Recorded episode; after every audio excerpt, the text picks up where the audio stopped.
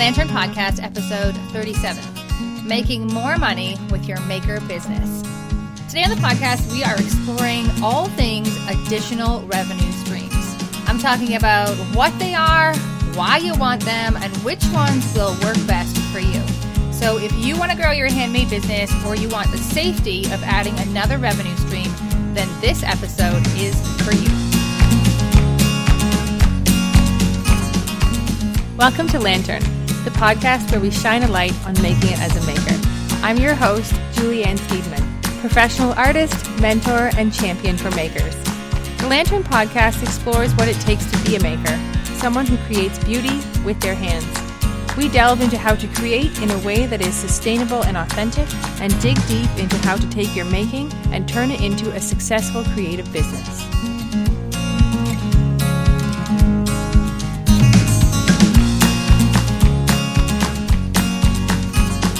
Also like to invite you to join me from the 1st to the 7th of February for an all new mini course that I've been working on. It's called Your Handmade Biz 101 The Best Kept Secrets for Success with Your Handmade Business. There are four awesome lessons plus a couple of live Q&A sessions, a pop-up community, and some fun giveaways. You can find the link to sign up in the show notes for this episode at lanternpodcast.com or sign up at heirloomisland.com forward slash handmade biz 101. That's heirloomisland.com forward slash handmade biz 101.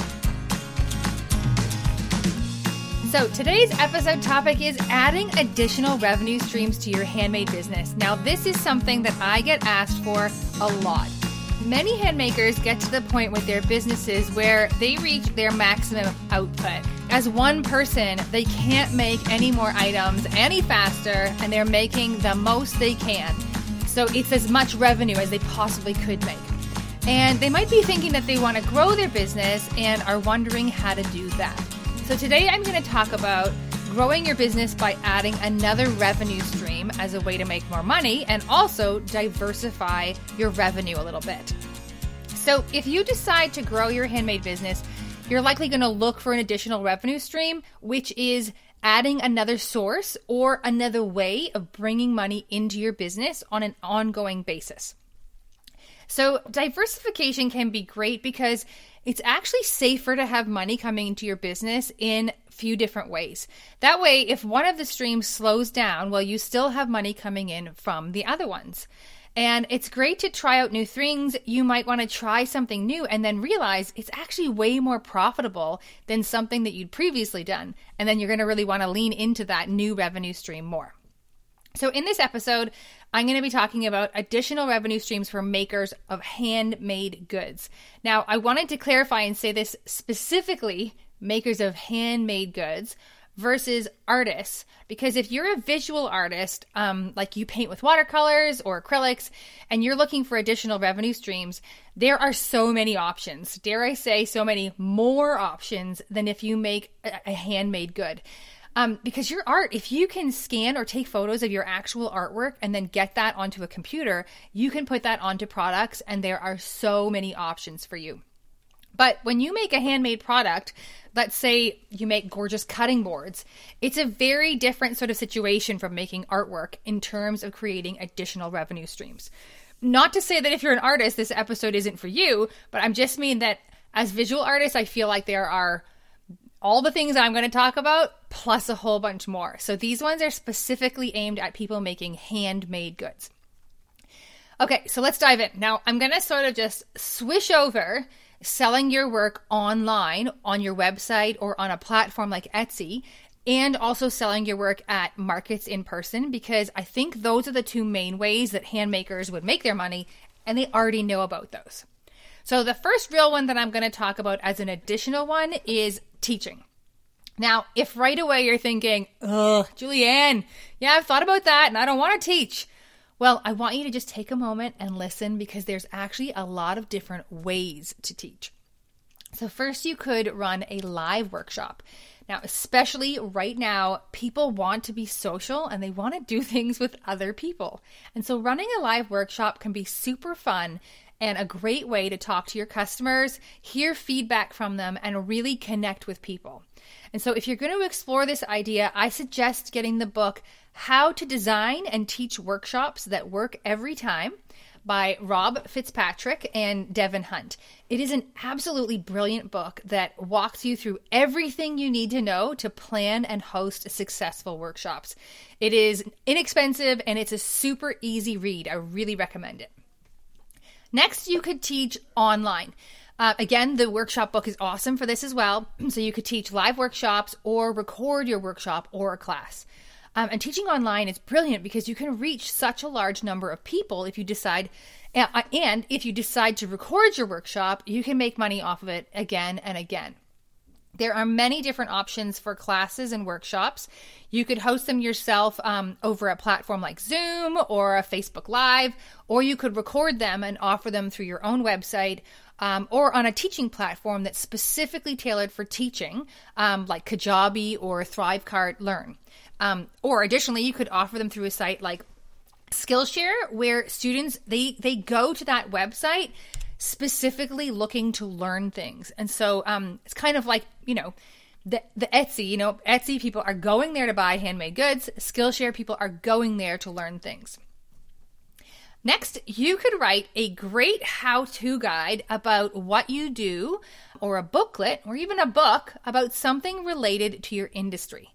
So this could be a step-by-step walkthrough of how to create a certain product, like all the little tricks and tips that, that only you know about. Or it could be a guide about your industry. Let's say like a deep dive into the history of basket weaving or how watercolor paint is actually made or a traditional type of pottery that you're really interested in.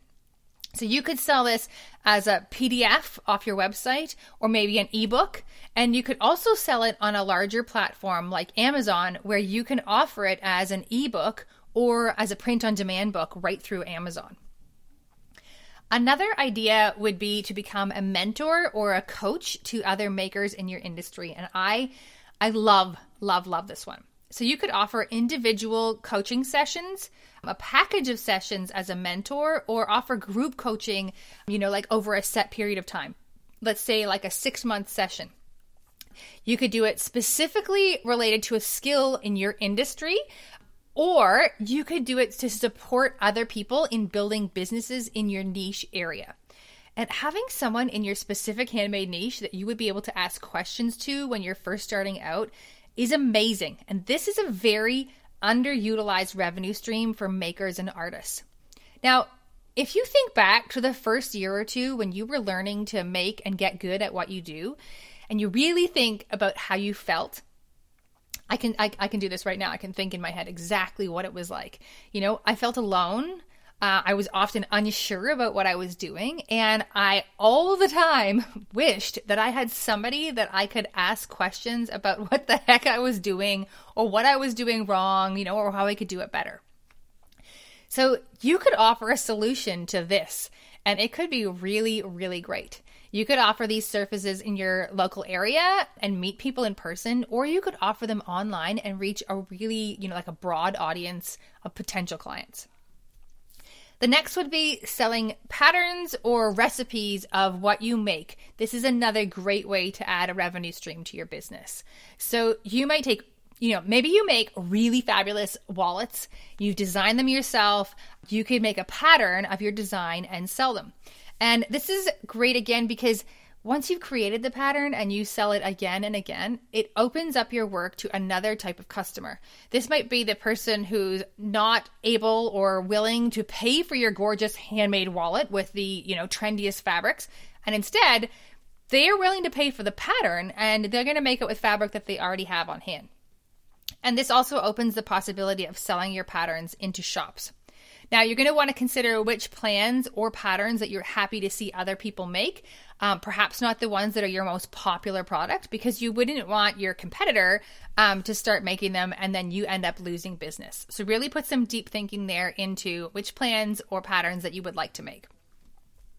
Now, another idea for an additional revenue stream is to be an affiliate. So, being affiliate or affiliate marketing, it's essentially when you promote another product or service and someone purchase, purchases that product using your affiliate link or a special code that you have, and then you make a percentage of the sale. So, my advice with affiliate marketing is to only promote things that you've used and stand behind because um, you want to be honest and upfront with your audience and about the fact that you are an affiliate for the product and you legally actually have to do this. You're going to want to read up about this for the specific area that you live in. Um, and not to affiliate for too many things because you never want to end up marketing other stuff more than your own work. Now, this might be something simple like you setting up an Amazon storefront and having in there all the books that you have read and loved in relation to your specific industry. Or it could be like once a year, you share your story about and help to promote uh, a class or a course that you took and loved, and that it really helped your business. Or um, and so sharing that story is really authentic and it's easy for you to do and you make some money off of it. So that's like a really genuine way to do it the other thing you could do would be share about a product, like a certain type of tool that you use for your work that really makes it easier or better than your work previously was. So that's like an easy way to share about something that's meaningful to you, but you're you're like helping other people in your industry by sharing this product with them. So, next, you could consider selling your products wholesale to shops. Now, wholesaling your work can be crazy awesome for your handmade business, or it might not work at all. You're going to need to do some research, some math, and really look at all of your products to determine if you'll be able to wholesale and how to make it work for you. To start, I would suggest by listening to episode one of this podcast because it is filled to the brim with brilliant tips and takeaways from Emily Arbor all about wholesaling your handmade goods. And then also coming up in June, I've got a live workshop called Happy to Wholesale, where we are going to talk specifically about things like pricing your handmade products for wholesaling, creating a catalog, and how to make wholesale work for your business. Because to be honest, it doesn't actually work for everyone. There's going to be a live Q&A session and heaps of resources for you to dig into. So you can find out more about that workshop in the show notes for this episode. Another option would be to create DIY kits of what you make. And kits make excellent gifts and they often sell really well at the holidays. So DIY kits are a great way to sell the same product again to your customer. So for instance, you might make candles and your re- repeat customer buys your candles, but then she might also buy a bundle of your DIY candle kits for a weekend with her friends um, as a fun activity to do together. So you could explore your product line and see which item would be the best fit to offer as a kit, and then add all the bits together and create essentially an entirely new product from one that you already have all the supplies for. Okay, I hope I've given you lots of different ideas here because that is nine different options for adding additional revenue streams to your handmade business. And I really hope that it has sparked that that super fun like, "Oh my gosh, that might work for me" feeling. Now, you can find out more information and links to the books and workshops that I mentioned in this episode over on the show notes at lanternpodcast.com. And while you're there, don't forget to sign up for the free mini course running February 1st to 7th called Your Handmade Biz 101 The Best Kept Secrets for Success with Your Handmade Business, because it is going to be super fun.